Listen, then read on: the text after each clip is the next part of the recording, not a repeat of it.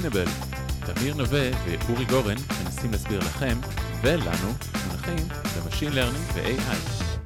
היי תמיר, היי אורי, מה קורה? וואי אל תשאל איזה פדיחה הייתה לי היום. איזה פדיחה? אני חמש דקות לפני הקלטה של הפרק נזכרתי שיש לנו להקליט פרק ובאתי לא מוכן. על מה אנחנו מדברים היום בכלל? זה בדיוק הפרק הנכון לבוא אליו ולא מוכן. אנחנו מדברים על פדיחות ב machine learning. אה מעולה יופי אז הנה פדיחה סתם כן אז אה, אז למה למה החלטנו לעשות פרק על פדיחות בעצם?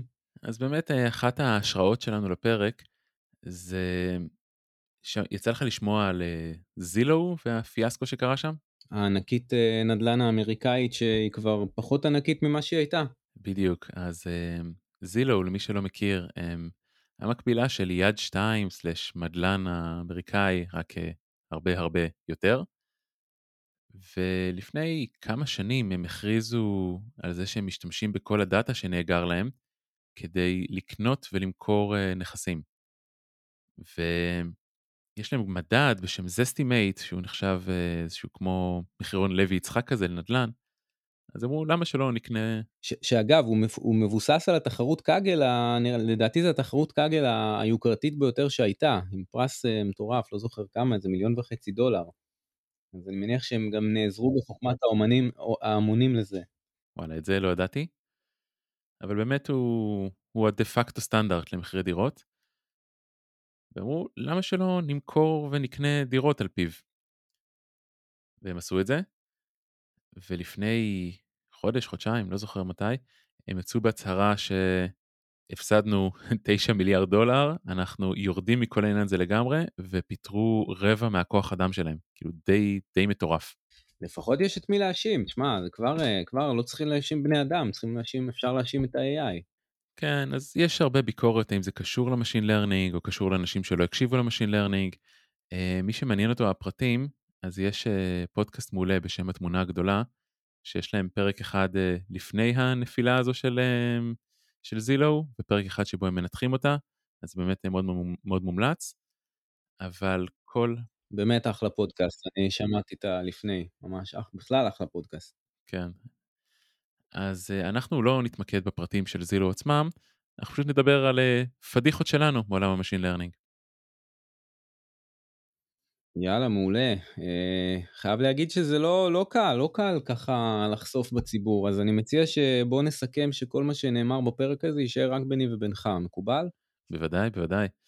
ואני חייב להגיד שעם הניסיון שלי במגוון פרויקטים, אני עשיר כרימון בפדיחות. אז אני אחלוק פה רק מדגם קטן ומביך. יאללה, נראה לי אתה יותר אמיץ משנינו, אז בוא, בוא, בוא תתחיל, תן, תן, תן איזה משהו שלך. אוקיי, okay, אז אה, איזשהו use case ראשון, עבדתי עם איזושהי חברה בתחום ה-healthcare, ואיך שזה עובד שם, מקבלים איזשהו מסמך PDF מרופא, וכל רופא יכול לעצב את הדוח שלו כרצונו, כל מרפאה, יכול להיות, אה, יכול המסמך להיפתח בהבחנה, יכול להיפתח ברקע, אה, יכול להיות בצבעים שונים, יכול להיות שתי עמודות, שלוש עמודות, כל מיני, יש הרבה מאוד מקום ליצירתיות משום מה. והבעיה הייתה להבין מתוך המסמך הזה שהוא דו-ממדי, כן, עם תמונות ועוד אה, שלל דברים, איפה נמצאת ההבחנה של הרופא בכל העסק הזה. אז זו באמת בעיה שהיא קצת borderline computer vision ו-NLP, כי יש לנו מילים, כן, זה PDF אז המילים כבר מפורסרות, ויש לנו גם קואורדינטת X ו-Y לכל uh, מילה. מזכיר לי את העולם שלי. לגמרי, היה הרבה השראה. אז הרעיון היה כזה, אנחנו מחפשים איזשהו עוגן, למשל מילים כמו ההבחנה, ומחפשים מסביבו באיזשהו רדיוס את כל המילים שקרובות אליו פיזית בעין, ועל המילים האלה מריצים איזשהו classifier שאומר מה הסיכוי שהן אשכרה מדברות על ההבחנה של הרופא. פחות או יותר ה setting ברור? Uh, כן, כן.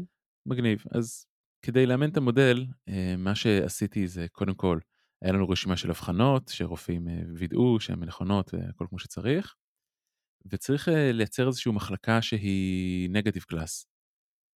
אז כדי לעשות את זה הסתכלתי קצת על האורכים של ההבחנות, לקחתי את האורך המקסימלי של ההבחנה, והגרלתי מילים משאר המסמך באקראי. זאת אומרת אם נגיד אורך ההבחנה היה בממוצע 100 מילים, אז הגרלתי דוגמה נגדית באורך 100 מילים סתם מהמשך המסמך. כי זאת אומרת לעשות מין סניטי צ'ק עם משהו אקראי. בדיוק. זאת אומרת להבדיל בין מילים אקראיות במסמך לבין משהו השקרת תוכן. אה, עד עכשיו אתה כבר יכול אה, להריח את ה... מה, מה פגום פה? אה, עוד לא לגמרי, זאת אומרת, אתה אומר, יש לך מודל שמקבל כל מיני מילים, ואתה מנסה להבין מתוך, אה, לעשות מין מה, מס, איזה מסווג, מסווג לינארי אמרת? או לוגיסטיק אמרת? מתוך לוגיסטיק רגרשן, למשקל כל מילה בקרבה הספטיאלית, הפיזית, המרחבית של המילה הרצויה, ולנסות להגיד אם זה הבחנה רפואית או משהו אחר. אז מה, אז איפה הבעיה? בדיוק. אז באמת אימנתי מסווג בינארי, logistic regression, על bag of words, מאוד מאוד אה, פשוט יחסית. והתוצאות היו פנטסטיות, הגענו ל-95-96 אחוז דיוק. נשמע מעולה. משהו קצת לא, אפילו מעולה מדי. וכמובן שעם התוצאות האלה גם זה הוטמע במערכת, עד שזה לא באמת עבד. עכשיו, אה, בניתוח של התוצאות, אה, הסתכלתי על המקדמים של logistic regression, אחד היתרונות של המודלים כאלה פשוטים זה שאפשר uh, להסתכל מתחת למכסה המנוע. interpretable ים. כן, לגמרי. וראיתי של logistic regression כל המקדמים היו שליליים, וה bias היה חיובי. אז אוקיי, זה כאילו אומר שבעצם לא משנה מה, כל המילים אומרות משהו, אומרות את אותו הדבר. זאת אומרת, ככל שיהיו יותר מילים, אז זה רק יותר יחזק את האבחון, את כאילו, את ה class שזה הבחנה, נכון? זה העניין? בדיוק, אז זה מה שקרה. אה, ככל שיש יותר מילים, ככה הסיכוי שזה הבחנה פוחת, כי הגרלתי, ב negative sampling הגרלתי טקסטים יותר ארוכים, אז זה היה פה מסווג מאוד מאוד יפה, שפשוט מסתכל רק על האורך של המשפט פחות או יותר.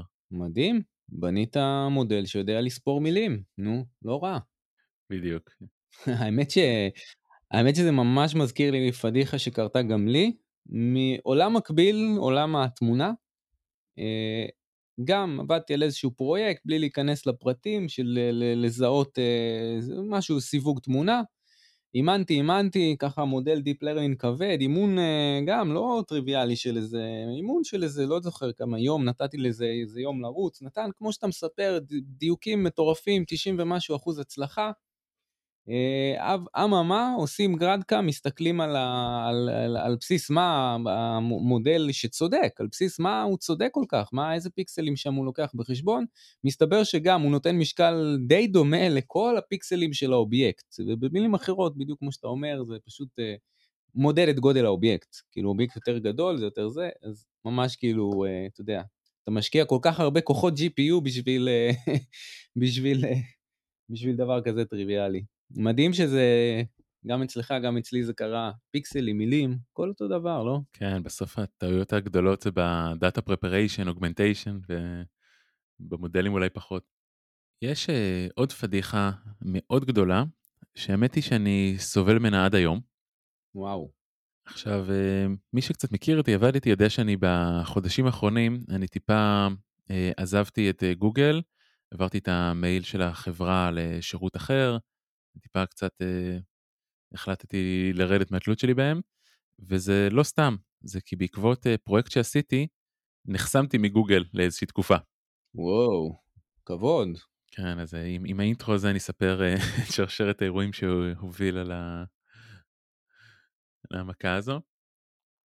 אה, היה לי לקוח, גם די גדול, שמה שהוא עושה בגדול זה להוריד כל הזמן דפים מהאינטרנט scraping של דפי בית של כל מיני חברות, והוא מנסה לעשות אה, סיווג, האם החברה הזו, האם היא מתחרה שלי, האם היא שיתוף פעולה פוטנציאלי, איזשהו ליד, או אם זה סתם אתר באינטרנט שלא מעניין אותי. סך הכל use case כזה די אה, סטנדרטי של אה, lead generation. ואני הגעתי לפרויקט שהוא היה באיזשהו דיוק, מדידו את זה ב-F1 בזמנו, די נמוך, ובניתוח שעשיתי ראיתי שהם אה, לקחו את הדפים, שזה HTML, HTML מכיל מלא מלא דברים נוספים, כותרת, תמונות, עיצוב, עימוד, פונטים וכדומה. המירו אותו פשוט אה, לטקסט, ואת הטקסט דחפו למודלים יותר מתוחכמים, ברטים וכל המשפחה. המירו, זאת אומרת, ממש את השורות של HTML, את הפקודות HTML, פקודות JavaScript, דברים כאלה? פשוט הוציאו את, ה... את הטקסט, זה כמו שתיכנס לדף HTML. אה, רק, רק מה שטקסט, וואלה. שזה גם יש פה הרבה מידע מיותר, אני מניח. כאילו מידע שכאילו חוזר על עצמו באתרים וכאלה. בדיוק, בדיוק. אז הבעיה עם זה זה שדפי HTML מכילים למעלה צור קשר, אודותינו וכדומה, למטה אה, powered by wordpress, אה, כל, הזכ... כל הזכויות שמורות ליוסי עיצוב בעם וכל מיני שטויות כאלה. וזה מאוד הפריע למודל בהמשך, למודל המחוכם, לברט, לטרנספורמר בהמשך הדרך. אז uh, מה שעשיתי, עשיתי בהתחלה ניקיון כזה די פשוט, על ידי כל מיני כלים שקשורים לניתוח HTML, הסתכלתי על ספריות נפוצות לבניית אתרים, השתמשתי בכל מיני קונבנציות שלהם, וכתבתי איזושהי יוריסטיקה שפשוט מוציאה את התוכן מה, מהדף, וזה בפני עצמו הקפיץ את הביצועים בשבע נקודות F1 score, זה די מטורף. מעולה. אז השלב הבא היה, טוב, למה לא לאמן מודל שמחלץ את התוכן מתוך דפים? נכון, אוקיי. בשלב pre-processing. Uh, אז הדבר הראשון שעשינו זה לקחנו מתגים מ Mechanical Turk, נתנו להם את הקישור של הדף, ואמרנו בבקשה uh, להעתיק את הפסקה שאומרת מה החברה עושה מתוך כל אה, דף הבית שלה. אני, אני, אני יודע שזה קצת סטייה מהנושא ומהפדיחה, אבל סתם מסקרן אותי, זה כאילו מין משהו די בסיסי, לקחת HTML ולהוציא ממנו רק את הטקסט הייחודי. זה לא, אין כזה מודלים כבר שעושים את הדבר הזה? זה לא מין black box ים כאלה שקיימים בעולם הזה? אני לא מכיר פשוט. יש, העולם הזה נקרא בוילר פלייט רמובל, יש כמה, יש כמה חבילות, כמה דברים, כמה אנשים שעושים את זה. אה, האמת שהרוב זה דווקא לא עם Machine Learning.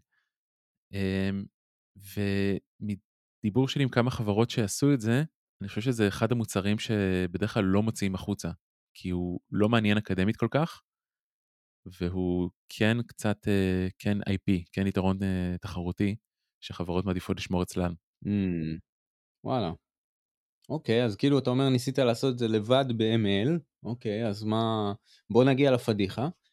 אז הבעיה הייתה שלתת קישור של למתייג תיכנס ל-www.משהו.com ותעתיק לי את התוכן, יצר את הבעיה שבינתיים האתרים השתנו.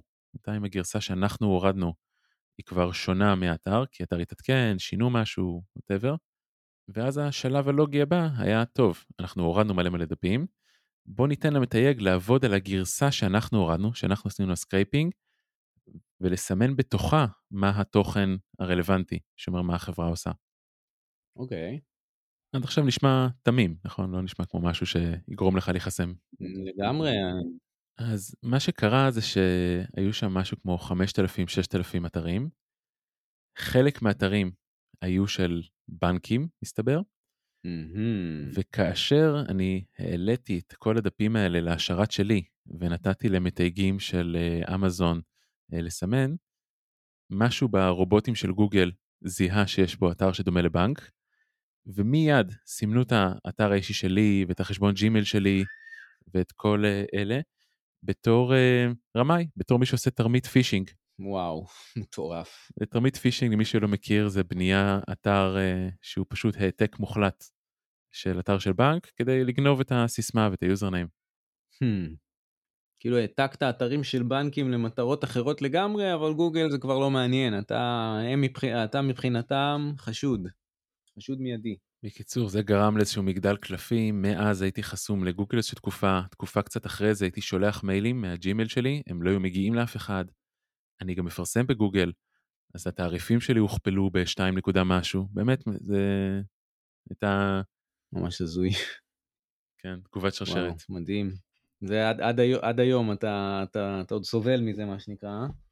מאז אני עובד, גם יש לי את הג'ימל הפרטי שלי, אבל את המייל של העסק אני מאחסן בשרת אחר.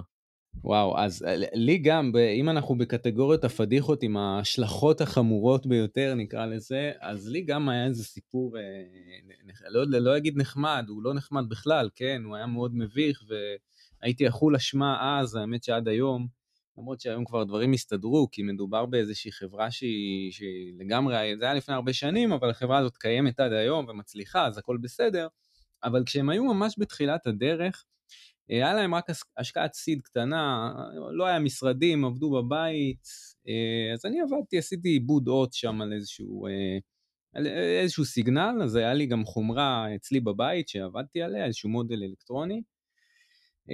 אני עובד על הדברים, פתאום מקבל טלפון, שמע, יש לנו פגישה עם משקיעים, הם באותה תקופה ניסו לגייס ככה סכום קצת יותר רציני.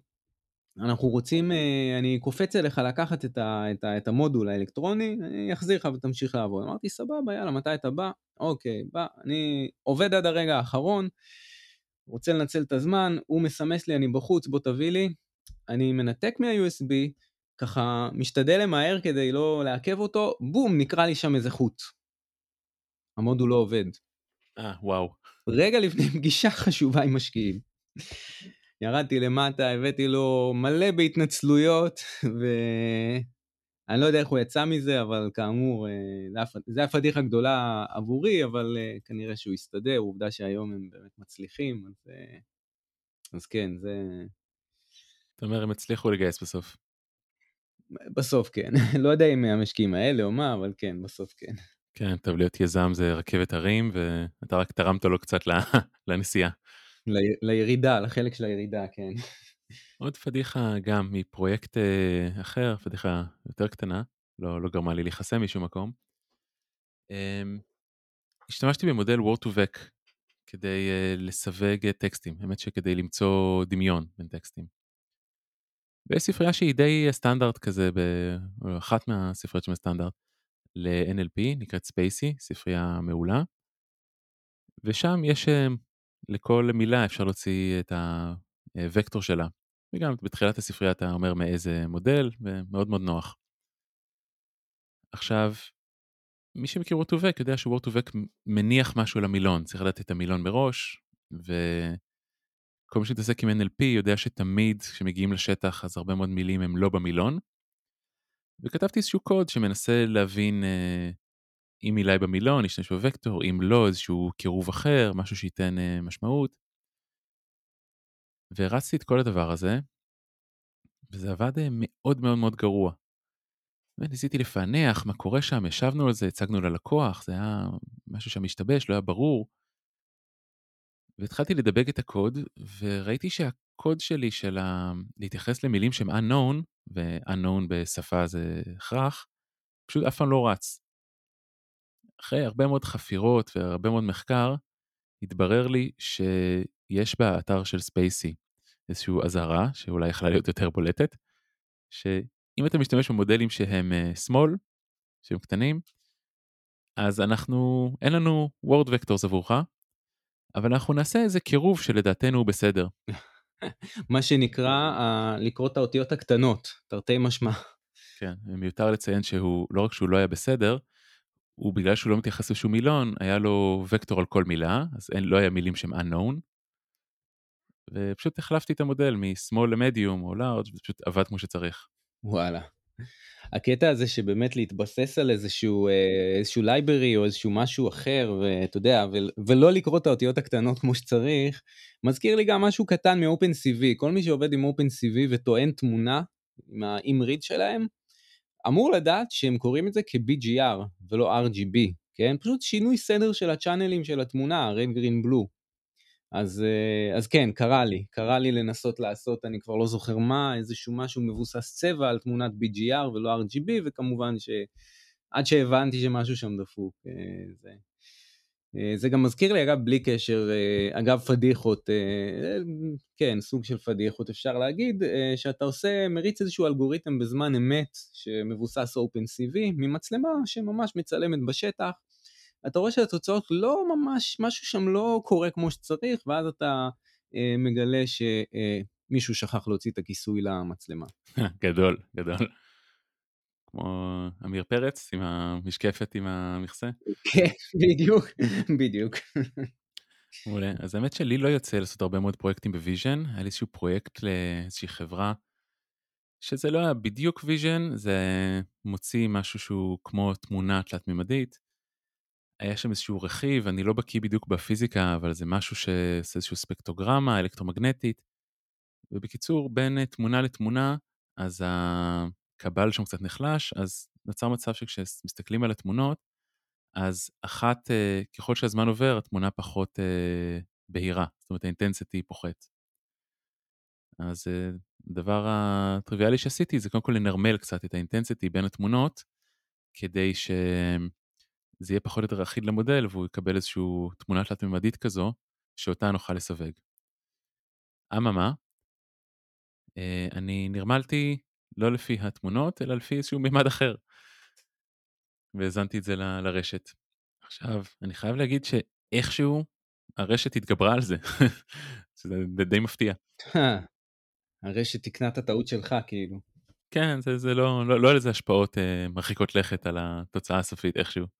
חבל שזה לא קרה אותו דבר עם זילו. לגמרי.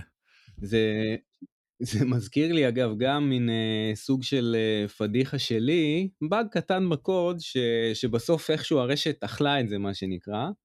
בניתי ב, בעולם ה-reinforcement learning, בניתי איזושהי סביבה וירטואלית של, של סוכן, רובוט שהולך באיזושהי מערכת צירים, יכול ללכת אה, קדימה או אחורה ויכול לפנות אה, כך וכך מעלות ימינה או שמאלה. ואתה יודע, כשאתה רוצה לחשב אה, אה, פנייה, אז, אז מה אתה עושה? אתה עושה קוסינוס של הזווית או סינוס של הזווית כפול האמפליטוד הגודל הצעד, נכון? כן. עכשיו, המערכת, ה-grid, המערכת צירים, זה, זה integer, זה שלמים. אז אתה אמור לעשות אמפליטודה כפול קוסינוס זווית ועל זה rounding. אז אני עשיתי סינוס של הזווית, rounding כפול האמפליטודה. כאילו עשיתי את ה-rounding לא ברגע הנכון, מה שכמובן גרם לסוכן שלנו לא באמת להצליח להסתובב, לא לפנות ימינה ושמאלה, או לא, תלוי איזה זווית. אה, אז, אז כמובן ש...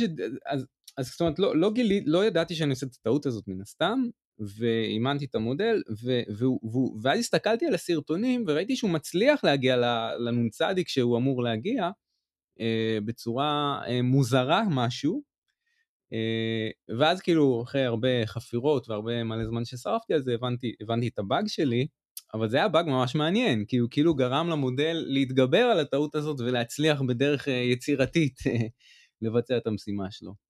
האמת שזה כיף לראות ש... שמודלים מצליחים ללמוד, זה, אח... זה אחלה דרך לקבל ביטחון, וזה שהראל ממש ממש עבד בהקשר הזה.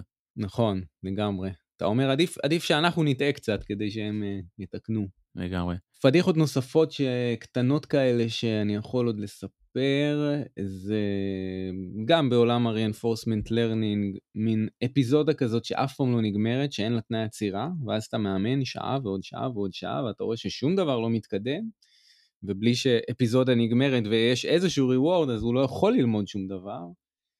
אה, פדיחות אה, נוספות אה, זה שעשיתי אינדוס פיצ'רים ממש ממש מגניב על איזה עיבוד וידאו ו... ואז אמרתי וואו איזה איזה אינדוס פיצ'רים טוב עשיתי התלהבתי מעצמי ו... ועל הפיצ'רים האלה עשיתי איפים איף זה אם זה ככה אם זה ככה אם זה ככה אז הפרדיקציה היא ככה.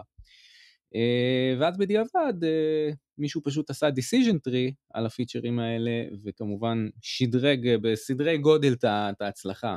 קלאסי. אה, זהו, אה, אז זה הפדיחות שלי. אה, יש את, ה, את הפוסט המגניב שאנחנו ניתן את הקישור שלו בקבוצה הגדולה של חברינו MDLI, Machine Deep Learning Israel, יש שם פוסט שניתן את הלינק של אנשים שכתבו פדיחות שלהם בתחום שלנו. ובכלל, אם מישהו רוצה ככה לכתוב לנו בתגובות פדיחות שלו, זה יהיה נחמד, לא? במיוחד אם יש לנו מאזינים מזילו במקרה. לגמרי. מעולה. אז אה, תודה רבה על השיתוף, אני יודע שזה לא קל. כן, כן, היה... נתראה בפרק הבא. בוא נגיד שאני מקווה שלא עשינו פדיחה של פרק. לגמרי. אבל uh, תודה על ההאזנה, וכן, שיהיה שבוע טוב לכולם.